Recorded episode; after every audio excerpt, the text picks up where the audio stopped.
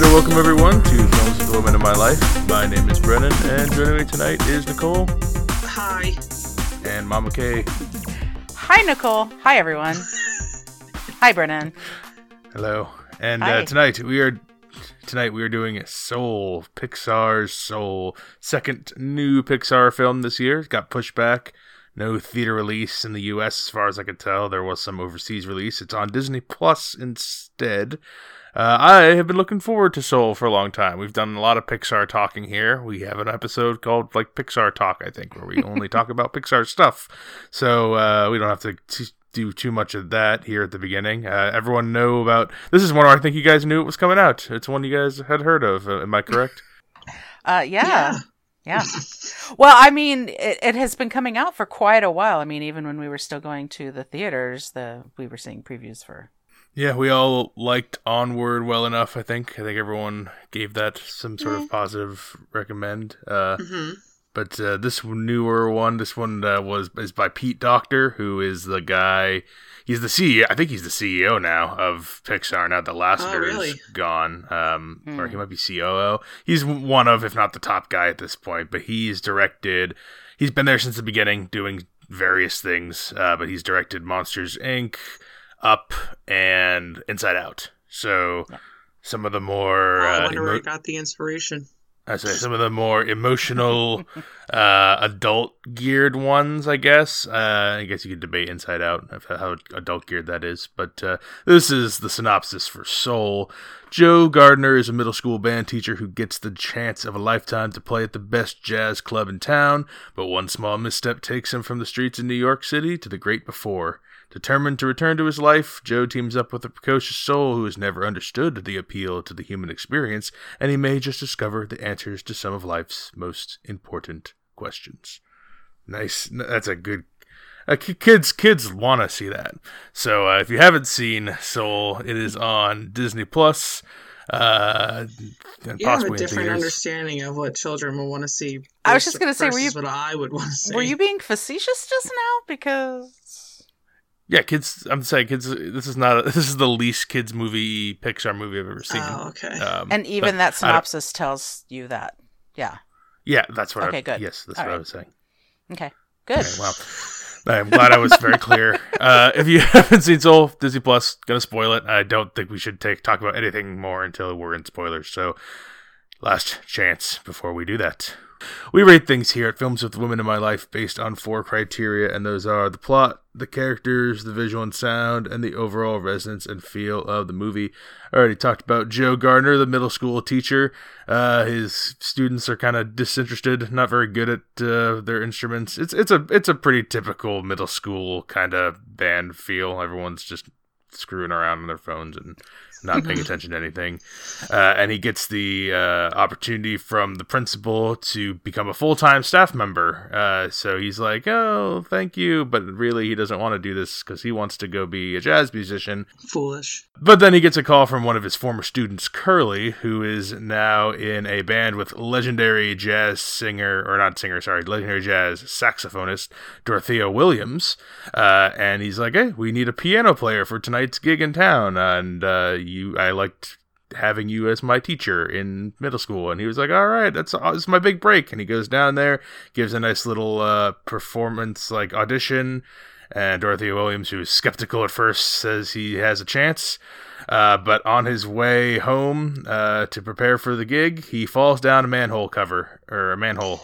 There's no manhole cover. It needs to be said that he dodged literally every other life-ending thing that happened on the street. Yes. It avoids many cinder blocks, traffic. There is a bus, I think, or something that was going by, a taxi. There's a bunch of broken glass or thumbtacks on the ground that want nails. Yeah, a lot of he got real lucky until he wasn't. And he finds himself on an escalator into a giant white light going towards the great beyond, where he runs into a couple souls who are like, yeah, we're going to, we're all really old, and very quickly realize he's dead, and that white light is like the end of things, or the great beyond anyway. It's the end of his regular life. And he tries to escape. He falls through this crazy wormhole thing into the great before, which is like this kindergarten-y playground plush land where all these little blue blob souls that are infantile run around, and they are kind of corralled and brought to different areas and taught how to be souls by the counselors, who are all named Jerry. They are these Picasso-looking creatures that are like basically the universe but distilled into characters. So yeah. They behave mostly like kindergarten teachers, sending the children from one area to the next. And then once they have enough of their like soul badge filled out, and they get their spark, which is like the last thing they need to have that purpose in life, they are sent to Earth to become people. And Joe gets teamed up as a counselor because he's not supposed to be there. The only old souls that are there are the counselors, or not a counselor. He's a mentor. The counselors are the Jerrys. He's a mentor. He takes the place of another person who was supposed to be there, and he gets teamed up with 22, who is one of the most difficult souls to be teamed up with. She's been in this soul world for, it sounds like, 1,000 years at least, and refuses to go to Earth for a myriad of reasons. And so Joe and 22 have their own incentives to team up to try to get Joe to go back to Earth and to keep 22 from having to keep attending the U seminars and trying to be forced to go to Earth. So that's our kicking off point of the plot. Before there's even more stuff that happens, but let's kick it off there. Mama Kay, what do you think of this plot? I found this plot interesting. It wasn't going where I thought it was going to go. I think I did see the previews for this, but I didn't read up a lot about it. So I guess I didn't realize that Joe was going to be somewhere teetering between life and death through most of this movie, or at least the first half of this movie. And then he goes and turns into something entirely different a little bit later on. So I was down for the ride, but I think in the very beginning I was like, this is not really, I mean, this is Pixar and this is Disney, but this is not a kids movie at all. I don't know how much kids would really even enjoy this movie, because the plot moves along like a good Pixar movie should, and it's got all these little like sort of vignette things that happen off to the side that are funny and quick, but I think that they're not funny for kids. And so I think the little things that usually are funny for adults is great, but the other part of the movie's for kids. That's not what happens here. The whole thing is an adult film. This is not for anyone who hasn't probably made a mistake in their life that they're thinking, how did I get here? So I don't think that's your average 8-year-old or 12-year-old even. But for someone my age or someone your age, I think that we've had enough life experience to kind of appreciate what the plot is trying to give us here. We go over and around a lot of different things, but I think that I'm gonna hold back a little, give the plot a 3.5. What do you think of this plot, Nicole? Well, when the movie first started, I won't say when it first started, but it gets into the plot pretty quickly. I think I turned to you and said that. I was like, we were watching him with the kids, and then maybe 10 or 15 minutes later, he was already in the little blob world, and I was like, holy shit, this is moving so fast. Yeah.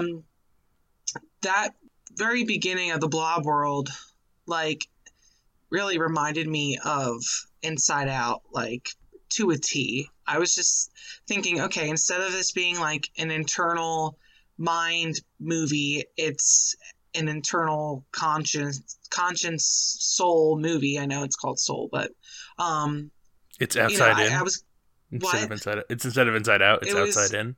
Yeah, exactly. Or upside down. Yep. So I mean, I was getting the same feeling that they were trying to repurpose the plot of Inside Out very loosely to get to where we were, and now that I know that it's the same director, I'm like, oh, that's exactly what happened here. Mm-hmm. In my opinion, I'm sure there's people that will be screaming at me when they hear that, because it obviously is more complicated, and this is better constructed than Inside Out, but I can't help but compare the two, because they're both about the mind and self-awareness and things like that. So I kind of can only compare them for myself that way. After we get to learn about 22 and you know, why they haven't been able to connect with somebody, and, you know, just putting yourself into those shoes and seeing like, oh my God, here's your existential crisis. What is my purpose? And, you know, trying to relate to that blob. It was interesting to do that. I think this movie was okay. I'm sure we'll talk about this more about how we really feel about the whole thing.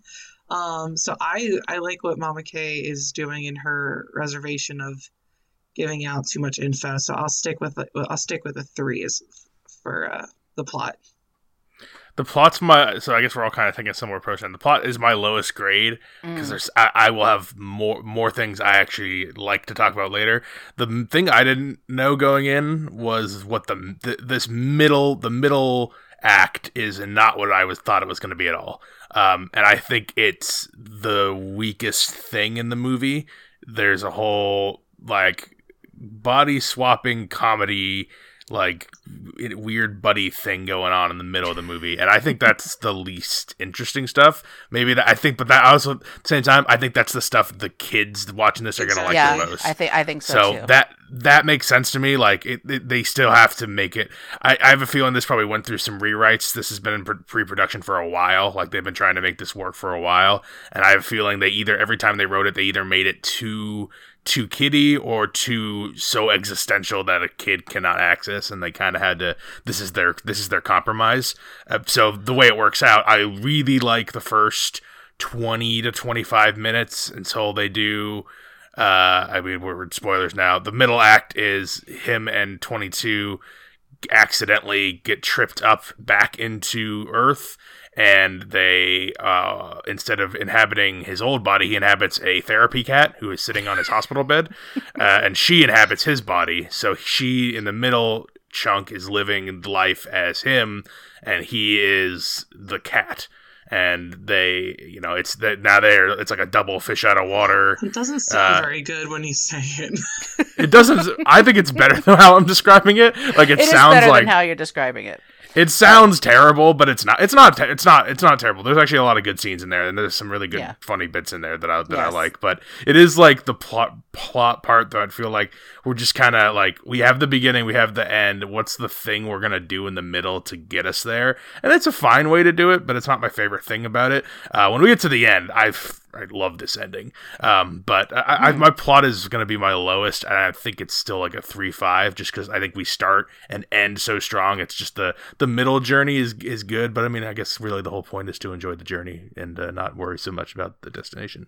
That middle point, even though it is important because it's where 22, you know, gets to feel what it's like to be on Earth, and that's important to what happens later. So well, yeah, that's why I don't think it's a total. It's not like it's a total mess and misfire. Like it does have it does serve its purpose, and like I think it's still there's still good funny bits in there. There's a couple of good pointed bits, especially with like the mom and like the hair, the guy who cuts his hair. I like that stuff. Yeah. It's just like it's not like as tight as I think the beginning and the end. I think are really tight. I really like the beginning and the end of this. And Nicole, you're not alone in the comparison to Inside Out. I mean, it's most stuff I've been reading up. People are saying, interesting, you know, very direct comparison. I don't love Inside Out. We did our underrated, overrated on our Pixar episode a couple months ago. If you want to hear more of our Pixar thoughts, go listen to that episode. But I had Ratatouille as my overrated. If I really thought about it, I think Inside Out would be my overrated. I went back and tried to watch that before this, and it's fine, but like I think that's the kiddier version of this. I think this is just more for me than Inside Out is. I like this more than Inside Out pretty significantly. But yeah, 3.5 for the plot. Let's get into the characters. We've got Joe, our lead protagonist, and his sidekick 22, and we have a whole mess of other like people who kind of infiltrate the worlds. There's Moonwind, the guy who kind of lives between worlds. There is Jerry, the Jerrys. There is also Terry, the soul counter, and then there are people in Joe's life like his mother, his barber, Dorothea Williams, and the rest, and the drummer in the band as well. You know, a couple other small cameo-y kind of level people in there. But these characters, what do you think of them, Nicole? Am I missing something of why they're called Jerry, or is that just a generic name that they picked? Because that doesn't mean anything. I think it's a generic name. I mean, there's another film that's a Lars von Trier film called Jerry, where they call everything in the movie Jerry. I don't think it's from that, but you never know. That's what I like to believe. Okay. No, I think it's a generic name. Well, I really like how all of the souls and the Jerrys and Terry all are non-descriptive. They're just up for interpretation as being a being, as opposed to a man, a woman, a child, a dog, a cat, whatever. Like, I really appreciate that they made them so plain and just static, because that's how I think they're appealing to the masses more with this. You know, it's not all female teachers and things like that. So I think that the Jerrys had quite a bit of attraction to me in this. I think that they're good role models for the blobs, you know, for the little souls. The little souls are my best favorite part, because I just think they're really cute. And I just like it's funny to see how they interpreted how people get their personalities when they see them corralling off a group of them to go to the self-loathing campus, and then the other ones go to the, you know, the excited campus and all. Like, I really like how they split that up, just to see, like, you know, it gives all of us the idea of were we predetermined to be the person we are. I really like the message that we'll talk about later on, but that the whole setting there of the little blobs and the Jerrys, I like them the most, I think.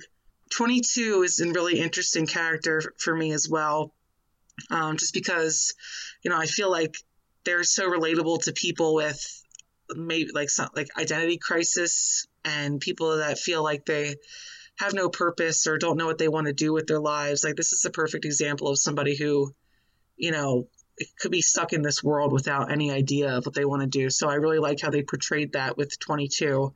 And I like Joe. I like these things singularly, and I'm still trying to jump on with having these groups come together to make like a cohesive grouping of people that are benefiting off of each other.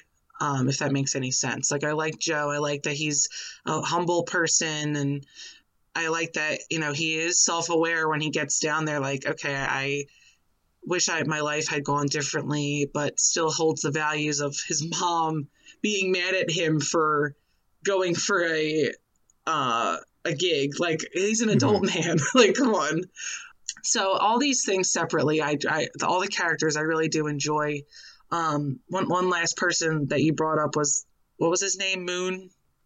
Moonwind. The spiritual science thriller. I like the characters in that half and half, that halfway point between reality and that spiritual level. Just showing the different ways that people can get there, whether it be meditation or some sort of medication that obviously Moonwind has been taking. But all these things are really fun to watch. All these people are really fun to watch with their personalities or whatever. But to me, I hate to say, I don't like them all at the same time. So I'll give them a 4, just because I really do appreciate all the different personalities that we get throughout. And but before I get people saying it, Jerry was Gus Van Sant, not Lars von Trier. I did get 3 names. My bad. Okay, what do you think of these characters? Jerry was? Jerry, the movie, the movie Jerry. I said earlier. Oh, okay. I'm all like, what? There were just clarifying. Also, there were a lot of Jerrys. So. I know when I listen to podcasts and I hear someone say the wrong person, I'm just like, oh god, damn it! Like, and you can't. There's no way to tell them. Time for that shit. We're stupid. We don't know what we're talking about. That's okay. Anyway, I mean, you still have an opinion, right? That's right. The characters. I really kind of. I'm on the opposite end, I think, of Nicole, because when they were in Pikmin Land, it was driving me crazy. That's exactly what it reminded Pikmin me land. Of was Pikmin, where when they were in the before world and they were all in these little, like, this weird grassy cotton candy stuff. And yeah, and they just went, you know, in these groups, and I could just hear old school Pikmin in my head. you know, all going to like one little place and doing one little thing. And it was like, oh, this is fairly irritating. So those might be the only characters I really didn't care for. I didn't grow up with Pikmin. Maybe that's why it didn't bother me. I didn't make that connection, but I love Pikmin. I mean, I know you love Pikmin, and I've watched me plenty of Pikmin playing. So that's it's a fantastic game series. Well, yeah, and so the things that I didn't like in this movie were all things that were related to other pieces of my life. The Pikmin piece, I don't mind the Jerry Garcia kind of sign twirling guy situation, but he comes in on this creepy ass ship that's reminiscent of Time Bandits, like Time Bandits plus, you know, Pirates of the Caribbean, Davy Jones. Yeah, and I was like, oh, I'm bummed. But what they did with it was good, but it's just like the presentation of it is, I feel like, oh, I see you stealing from here and I see you stealing from here. And those two things I care less for Time Bandits than I do for Pikmin, but just like, I'm not, those things are not relatable to me. The things that I really liked were the parts, was the middle part I liked when we went and sort of got an insight into Paul's life, because he sees his life as just being this boring, pedantic, just day-to-day grind. And you're saying when we Joe, start to right? Not Paul. Joe, sorry, not Paul. Joe, yeah. We don't get to see Paul very much. I'd like to know a little more about Paul. I thought maybe Moonwind's real name was Paul or something, and I was like, we're getting insights into his sign twirling days. Yeah. Sign twirling research. I haven't, but I might. Yeah, Joe's life. I like when they start fleshing out the really interesting parts. You know, when 22 as Joe is eating pizza for the first time, I'm just like, yes, can you imagine if you were totally just conscious of the first time you ate pizza? Cause it's so awesome. Like being right there, I'm like, yes, this is awesome. I like it. You know, listening to the music of the guy playing down in the train station, all of that. I really cared for all of these characters, even the smaller ones. Maybe more so the smaller ones. I liked the hair. I liked the barbershop. I liked when, you know, they went to see his mom and she was, you know, as in her tailoring shop. I liked all of that, just sort of fleshing out that sort of family that he has that, you know, I guess you can kind of take for granted. And we do. That's you know, that's nitty gritty. We get down to the whole end of the story. That. Yeah, I didn't even think about that. Like that, those little things that you're explaining of what he's enjoying and what 22's enjoying are the same exact things that we would enjoy if we were 22. So like that is what keeps this movie going, honestly. Yeah, I mean, pizza. Imagine, you know, having a Tootsie Pop for the first time, or, you know, the bagel looked pretty whack, but even a bagel, that'd be great. Or the little helicopter, food. The little helicopter that falls. Yeah, down. So I wonder how many people. Yeah, those things, like, I never encountered those until I was an adult, the seed pod from the tree. And I'm wondering if there's a whole host of people that have no idea what that is to start with. Like, mm-hmm. What is that? I feel like it's an East Coast thing. So, anyway, as far as characters, I like the way that they served each other. I kind of feel bad that we really didn't get an idea about what the cat was about before the whole personality switcheroo. Cause I don't feel like that Paul had a particular cat personality, you know, he seemed very, compliant. I thought that lady was just in the hospital and just like wanted to try it out, and they let her. I didn't get the idea that like Joe asked for that if he ever fell into a coma. She was really scary looking. I don't think Joe asked for that at all, but I think also he was, you know, like comatose. Yeah, so that's what I'm saying. I don't think he like it was in his like predetermined like if I fall into a coma, make sure crazy cat lady puts her therapy cat on me. Like I think that lady was just walking down the hall and like, oh, I have an idea to make him feel better. In a coma, maybe my therapy cat will help. Yeah, I know that, but I'm just, you know, a lot of times we got fish out of water for 22, but we didn't really get fish out of water for Joe. Joe's more, you know, pushing along 22's story at that time. And I like the interplay between the two of them. I like that you know, that it has sort of dips, has valleys and mountains to it. And yeah, I think they really fleshed this movie out. I have not seen Inside Out. I've tried to see it a couple times, fallen asleep every time. So it's a worse this. Well, I'm sort of feeling like, though, I kind of need to go back and just see what that's all about and try to maybe have some coffee. A lot of people like that more. I also like this more. I think this is far superior to Inside Out. But well, when we get to a later category, I think there's pieces of it that, for me, I definitely like. Would probably like more, but for the characters of this movie, I really enjoyed them, and I enjoyed the journey with them. I'm going to give them a 4.5. Yeah, I'm surprised. The most surprising thing is that 22 I didn't dislike. Like, I actually liked her by the end. Because in the trailer, she looks like the worst part. She looks like why, like she's gonna like drag down Joe's story, and she doesn't. She has her own good story. Joe's final arc has to do with helping her, and it's by the end, I think their relationship's actually quite good, and I think it's done really well at the beginning when we're introduced to 22. A lot of the way we're introduced to her is we get little snippets of her with her old mentors who are all like super famous, like real life people, like Socrates. Mother Teresa, Abraham Lincoln. They all get, those are some like the a lot of the funniest moments in this are really small little snippets where we like something's happening and then we see the thing explaining it, or like what happens, like when Joe becomes the cat, and then we see, well, what happened to the cat's body, or what happened to the cat's soul, and then we just see the cat's soul sitting on the escalator on the way up to the great beyond. I forgot that's what happened to him. Like some of the best moments are just like when they go into I guess they call it the zone. So it's like, that's the place where when you're like doing the thing on Earth that you really love and you get in the zone and like everyone, you like, it's like almost an out of body experience. You go to the in-between like soul and real world place.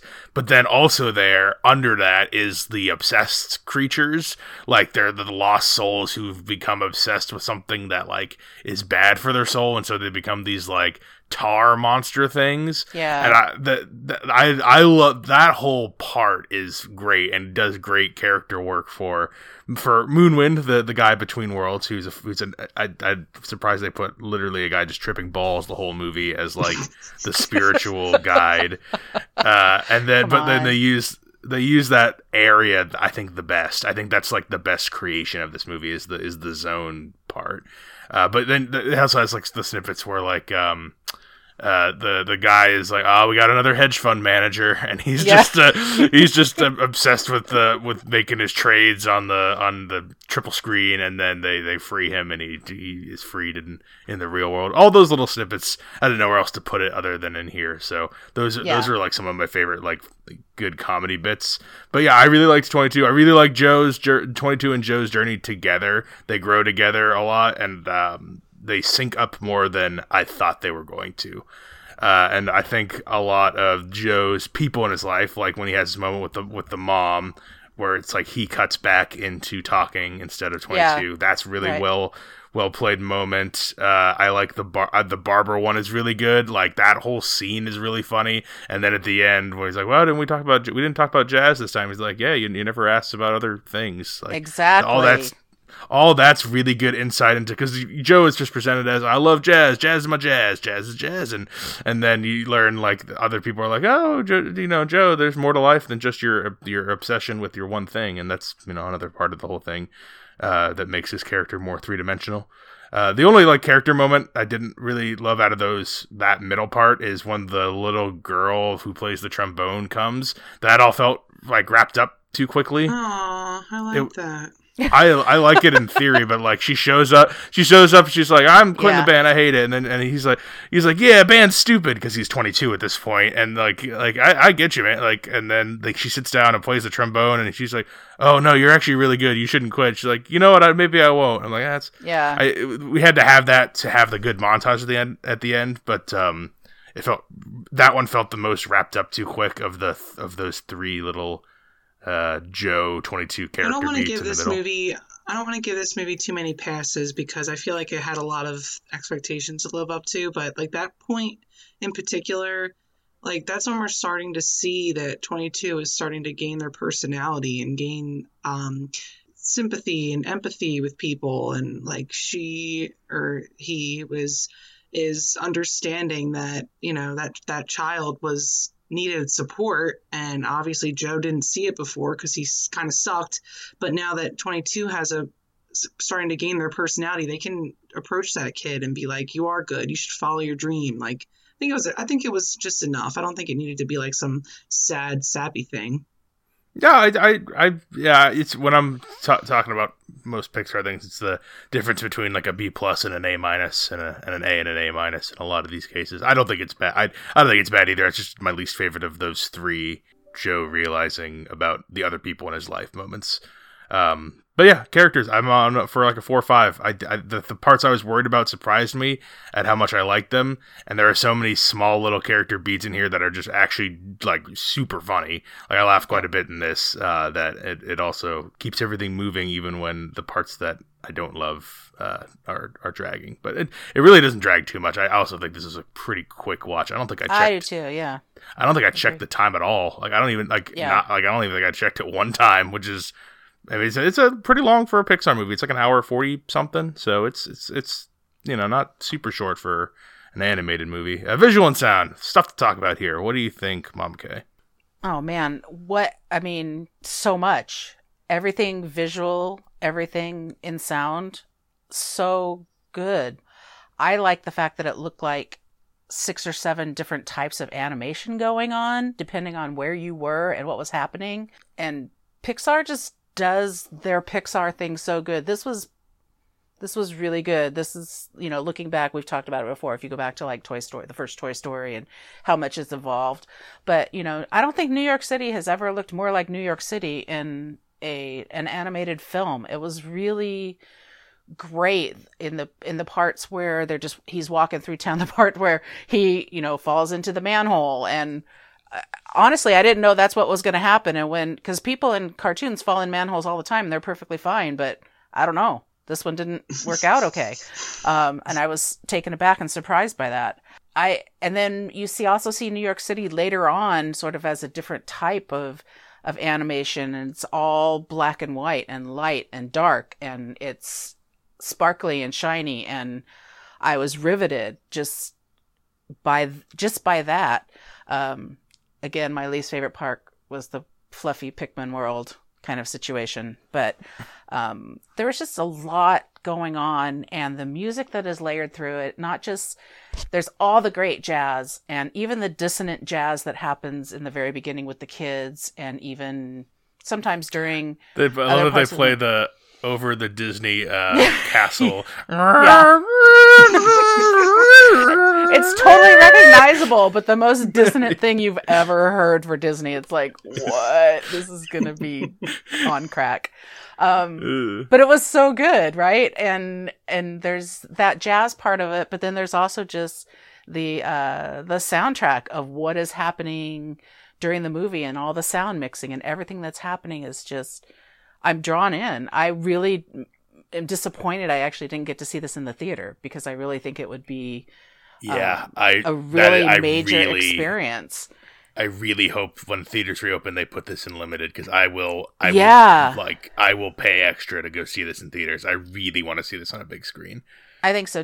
Yeah, 100%. Because as I was watching it, if there was any distraction whatsoever, I was like, I want to be in a place where I'm not distracted at all by this, by anything going on. I just want to be in this movie, watching this movie. And I think part of that is due to the fact that it is really adult themed, and there wasn't a lot of, you know, things that was geared specifically toward children, but even the things that would have been okay to be in a theater watching that. It wouldn't have put me to sleep, which is where I would have normally been.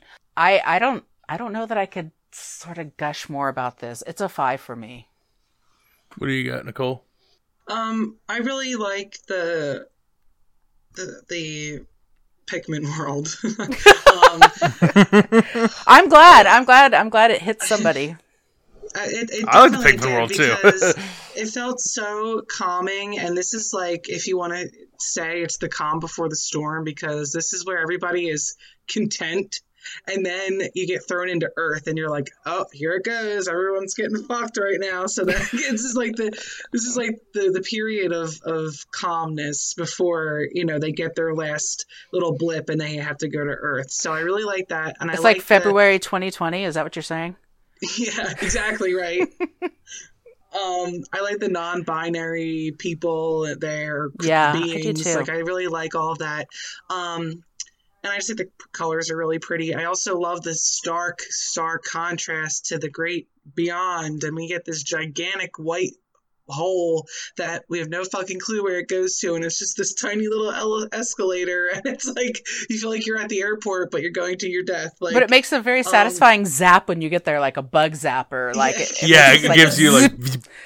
you know, like I really liked, and I like how, you know, they could threaten you with an opening of a portal and you just see it, and this doom and gloom music is like, oh, yeah, I really like that Pikmin world.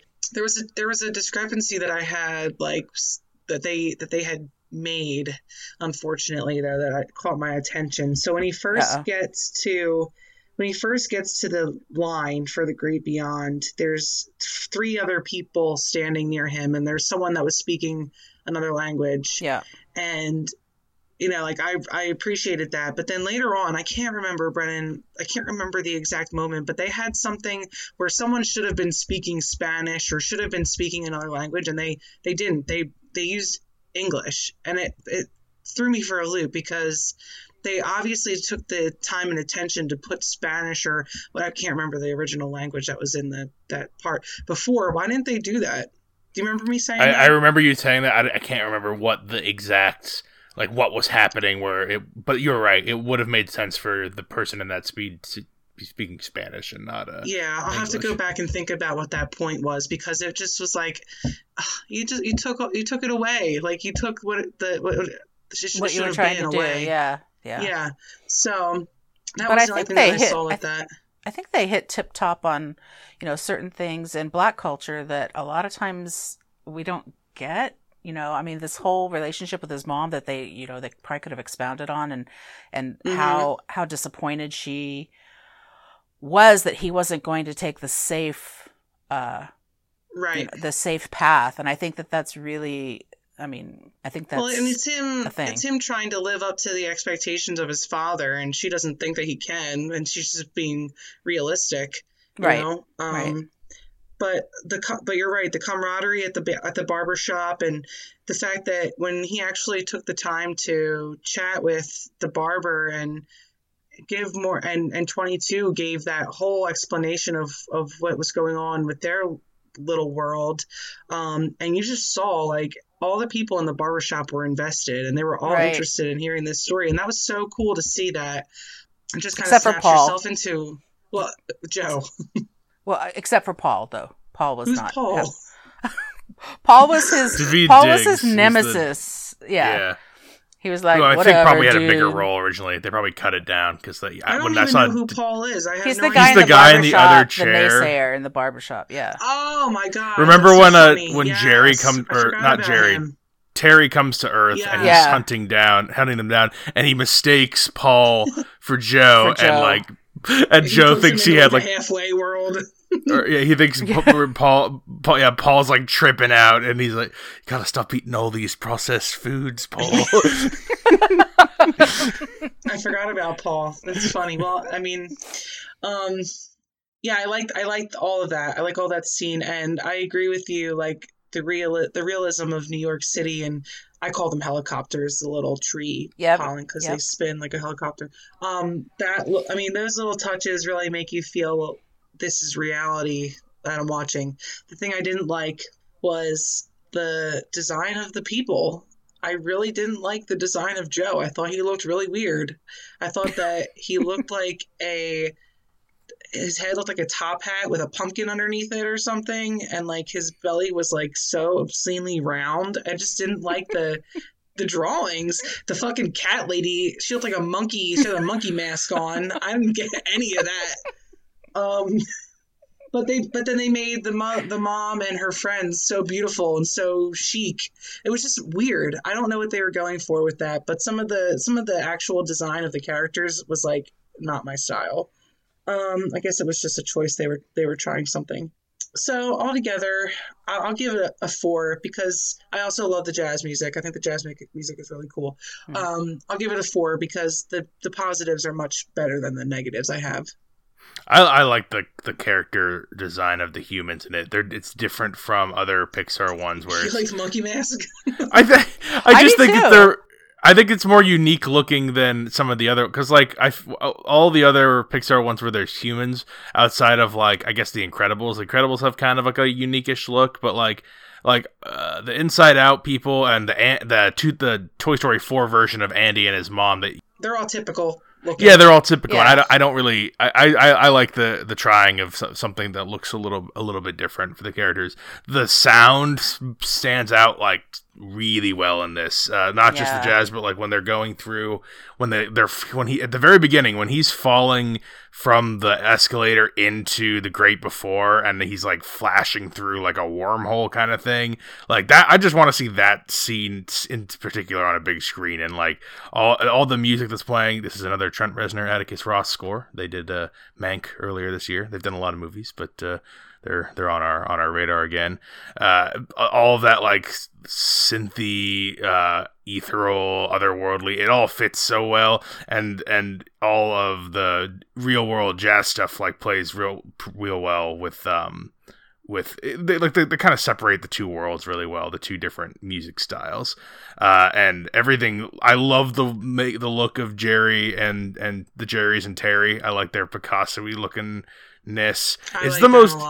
It's the most unique looking Pixar movie I've ever seen. Like everything is so distinctly different than everything before it, like right. Looks wise, and that's not easy to do in this style of event. Like they're mold breaking a little bit here, which is, you know, they built the mold. So I think it's a big progression. I think almost everything works. I really want to see this on a bigger screen and full sound system, because this is. We did our best in getting surround sound and turning everything, all the lights out, and trying to, you know, focus on everything. But I want a theater experience for this. I could endless gush on this. It's a very solid. I want to see that Great Beyond hole in theaters. Oh, the Great Beyond hole is so cool. Like from the beginning, so vast and mm-hmm. yeah. I just want to see the barber's beard in theaters. Yeah, he was cool. Beard was amazing. We have different focuses on that, but it's good. And then we're at the resonance and feel section here. We can talk about what happens at the end. They're almost back to the area to go, but then Terry is able to catch them in like the underground train part. Underground train. It's a subway. Why am I saying subway? Train? I couldn't think of it earlier either. I'm like train.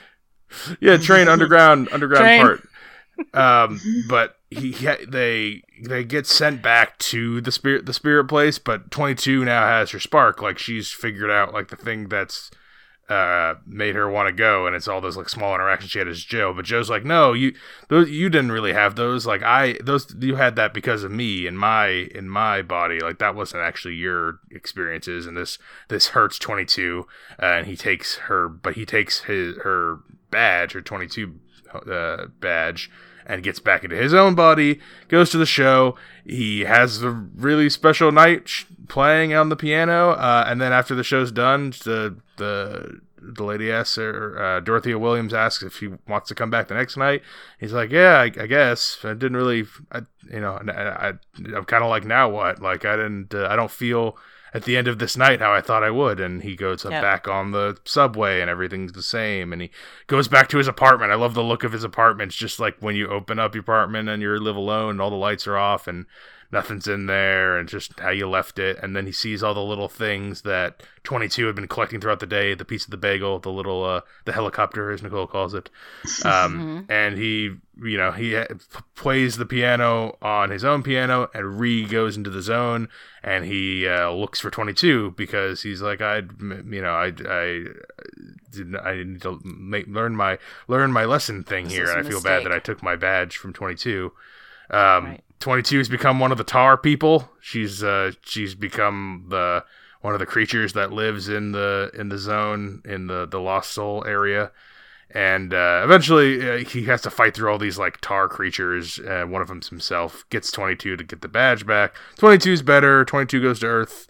Joe's going to go to the great beyond, except he's not, because the Jerry's say he's so good that he can have another chance at life. So there you go. I know I kind of had a lot to get through at the end there. What do you think of this Resonance and Feel, Nicole? You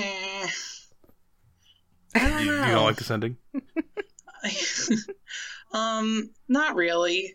I mean, it just is like, oh, so, you know, if you find out that what you always wanted to do in life sucks, now what are you going to do? And I kind of had that feeling in my own life. And yeah, that's right. You should be able to relate to that. This fucking sucks. Yeah, I mean, that puts you at a different level if you can relate to that. Then you're like, I don't know, man. Maybe it was too real. I don't know. But like, I mean, I just feel like it kind of lost its spark at the end for me a little bit. I don't know. I wish that it would. I can't even really give an explanation of how I feel about the ending, because I just feel like it was predictable, maybe. Like, he obviously was going to go back and give 22 the little globe sticker. And, you know, I didn't know that they were going to give him a second chance, but like, it's a Pixar movie. What, are they going to go make him die? You know, they were originally going to make him die up until the very last, like, pre-screening they did. Pete Docter was like, we were going to make for something new, and then the big guy at the end of Pixar was like, come on, we really can't make someone die at the end of this. Well, the big guy at Pixar is Pete Docter at this point. He's the big guy in charge of the whole area. But even he at the end decided, was like, yeah, I think we're going to let Joe live. Yeah. Well, maybe they should have let him die, and then it would have been like, oh, this is how life goes. Jesus. Usually I'm on that page, but I'm fine with the choice. But your life sucks, your career path sucks, it didn't work out, and now you die. Like, isn't that the fucking life story of some people? Oh my god. We're trying to end on a little more of a hopeful note, Nicole. Well, I'm just this is my resonance and feel. Right. How did you feel? Yeah. That's how you felt. I mean, I wanted to ask you guys at the end of this. I know this is a little off topic from what we're talking about, but I want to know your feeling on this compared to your feeling at the end of Onward. And the only reason I want to know is because these are both big Pixar movies that came out this year, and they obviously have different meanings behind the movies, but it'll be interesting to hear what you guys think about two big movies that they decided to put out at the same time, in the same year, excuse me. So, leaving what I said here, like, I'm just going to give it a 3, because I don't have enough emotion about saying more. I don't know. I'm going to give it a 3. Well, okay. The ending and resonance in film, I mean, they're related, but they're probably not going to be exactly equal. I don't know. I understand how you feel about the ending, Nicole. Because I can't really put it into words either. I think it's probably the best possible ending that we could hope for. Mm-hmm. Because I can't think of anything else that would be as satisfying. Having a main character like this die in a Pixar movie would crush my soul, which can only be done on Earth. We learned that in this film. Yeah, they even give a little ba-da-da-da-da-da. Yeah, soul crushing, only on Earth. Yeah, so I think I was pleased with the ending, but that wasn't like the whole thing for me. The thing for me is toward the end, he goes back, and we see the montage that Brennan loves so much. He's probably going to talk about it and gush about it, but we see the montage of his life, from when he was little until he, you know, was older and with his dad and everything like that. And I think that that's the part I want to stick with as, quote, the ending, is that he, I agree. You get that, you know, the triteness that people are always like, it's the journey, it's not the destination. It's, you know, those are sayings for a reason, and they might sound trite, maybe because we hear them a lot, but it really is that. And it's the whole, you know, if you could just stop and think about what you're doing, and think about how good that coffee tastes when you're tasting it, or how how awesome it is. Maybe you're driving to work one day and the sun is coming up and you're like, it's too damn early, but you're like, but the sun is coming up. I mean, this is cool. I'm alive. Right. I'm awake. The sun is awesome. That's what I said to you when we started the call, right? You said, right. How are you? I said, I'm alive. Right. Exactly. And it's like, well, that's one point above being dead. So there you go. Yeah. You're winning today, actually. And I think that this happens a lot, especially for people who are in a creative field like he is. I mean, I think there's a lot of frustrated middle school music teachers. And I think not that there's, that there's more of those than anybody else. I don't know. I feel like the guy that I studied under in middle school was satisfied, but I also saw him when I was 11. And so I'm figuring that an 11-year-old's thinking, this guy is the greatest job ever. He gets to teach us how to play musical instruments and we suck at it, but what else is he going to do? So, so I think that it's just, I like the story and I like how it really did make me think. The problem, the one main problem I have with this movie is this movie didn't make me feel.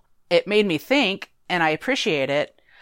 And I guess maybe I appreciate the fact that it didn't make me feel, but I need to talk to Brennan about how many, tears he had in this movie, because I came close one time, but I never got there. And I think it's because I was to the point where I was like, this is, this thing that people think about, most people anyway, I think about in their life at different times. What am I doing here? How old am I? And what have I not done to this point that I said I was going to do? And what am I doing to change that? Am I doing anything to change that? It can be really a lot. And I think soul is a really, evocative word. And it means more than music here. Because of that, I'm going to give this category a 4. How many times did you cry, Brennan? You guys have hearts of stone, no tears in this. What the hell's wrong with you? Of course I cried at the end of this. How could, why is this not hitting you the feel? Why did you, when did you cry? From when he leaves the club after the gig and he realizes that achieving his dream is not all he thought it was. From there to the end, I just built up tears, and they were rolling down my cheeks. By the time he's insane. Yeah, you were like, oh, you're reaching here. I'm like, what do you mean I'm reaching here? I feel the same way. Nicole, I didn't say you're reaching, and I think he cried because he wants to say he cried at a Pixar movie, but it had nothing to cry about. Yeah, that's why I cry. I just turn it on whenever I feel like it. You're ridiculous. I think you guys need to do listen to a Dr. Phil podcast after this and work your way through this. It was, I don't understand, and this is why you're pointing out the comparison to Onward, because we both cried at the end of that, That's not why I'm pointing it out, but I want to know, how Mama Kay felt about Onward versus this, because, I mean, if you look at the end of Onward, the emotion is built up way more in that movie than at the end of this. Yeah, but someone's dead in that. That's, for me, that's a big difference. Well, isn't Joe almost dead? Well, aren't we all? I mean, isn't he in limbo right now? Is he in limbo? I think he's back. Well, before they decide to let him go back to Earth. Yeah, but the dad in Onward is dead. I mean, he's dead, like gone. Well, like I know these are two different scenarios, but like, come on, Brennan. Like, Onward gave you something to cry about, but this doesn't give you anything to cry. Yeah, about. I haven't cried. Like, I haven't cried at every Pixar movie. I never cried at a Cars movie. No, I cried at the end of Cars 3, actually. Oh, get out! I'm done. I didn't cry in Inside Out. Like, it's not like it's everyone. It's most of them, but because they got something to cry. There's something to cry about.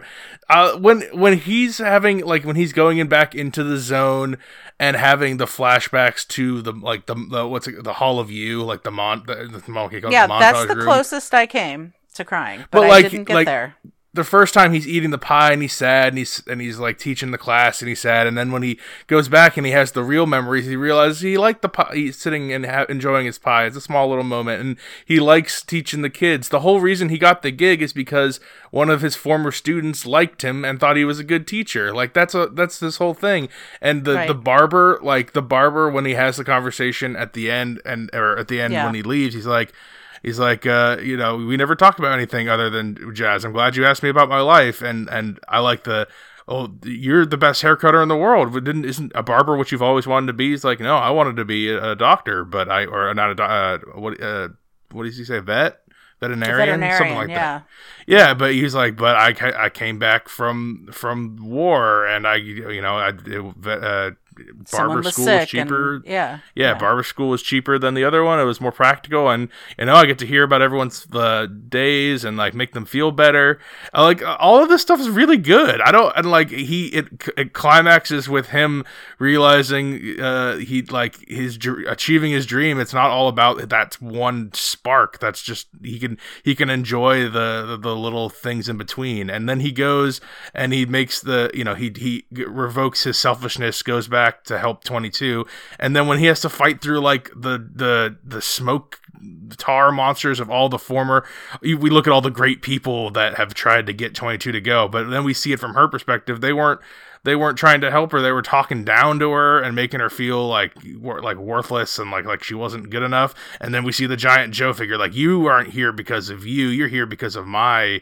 You don't have these feelings. They're not yours. Right, it's because you're in my body. Yeah. And we finally get, and that's why I like 22 by the end, because she comes off as just like an annoying little bratty thing the whole time. We see it from her perspective, that it feels like everyone's trying to tell her what to do and talk down to her. And we don't get to see how all of these big, powerful, strong, full-fledged humans make her feel. And I like that Joe cuts through all that and gives her her chance to go to Earth.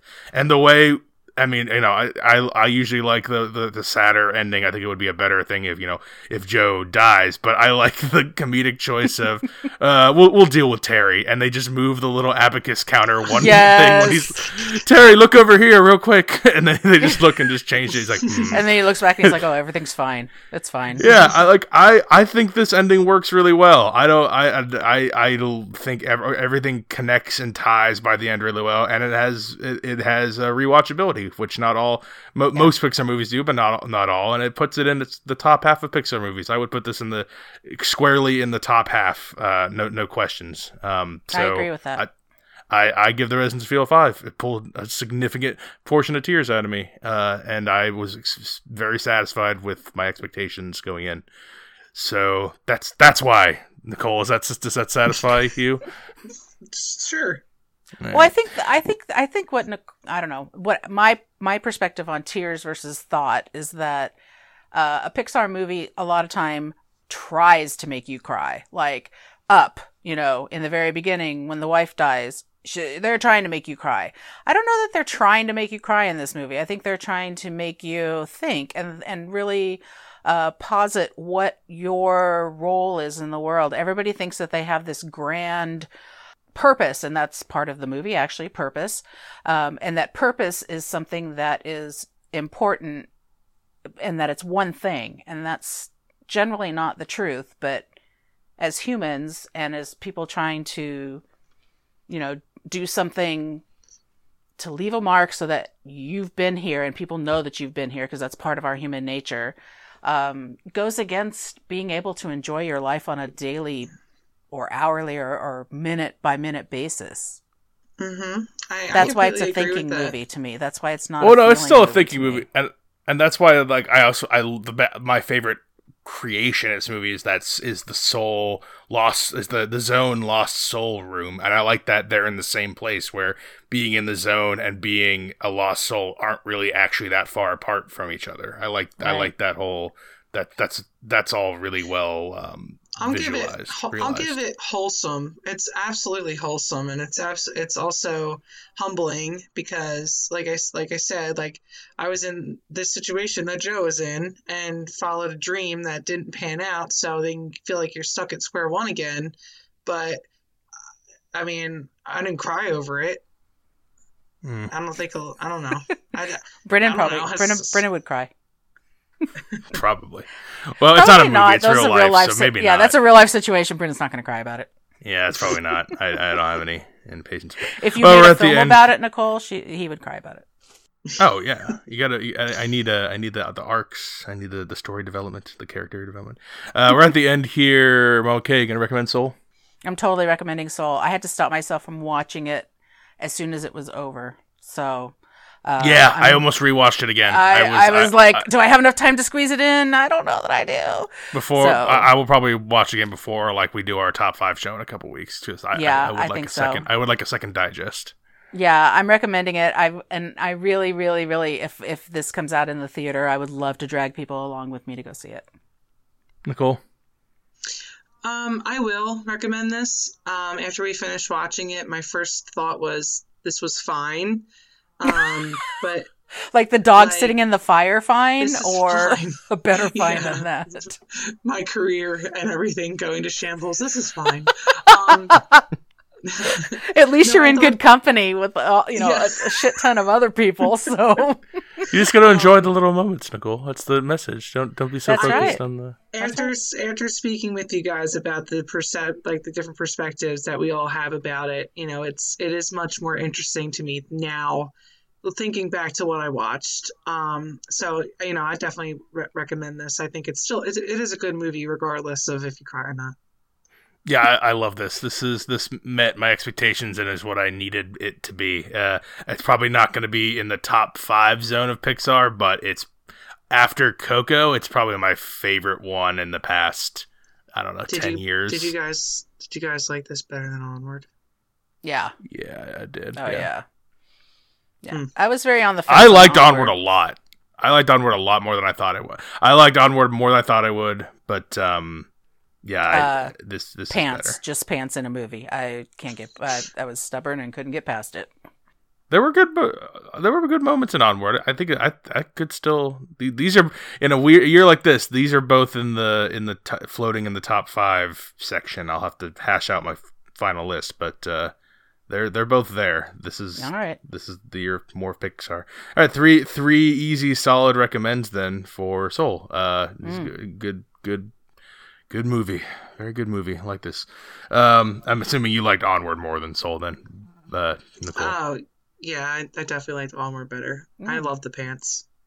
You love the pants. I love the pants. So we got a couple more 2020 movies we're going to be wrapping up with. We got Ma Rainey's Black Bottom coming up, One Night in Miami. I think we're going to do that one that MoK talked about that I hadn't thought about, the Soderbergh movie. What was that even called? I can't even remember what it was called. Oh, great. Let Them All Talk. It's a Meryl Streep in it. Yeah. Well, MoK picked it in her second overall, so I figured we'd look into what that actually is. So speaking of second overall, the draft is going to be, while you're hearing this, it actually might be live. It's going to be starting on January 4th, I believe, the Monday of January 4th, and it's going to go into February. It'll be on my Instagram, Brennan_podhost.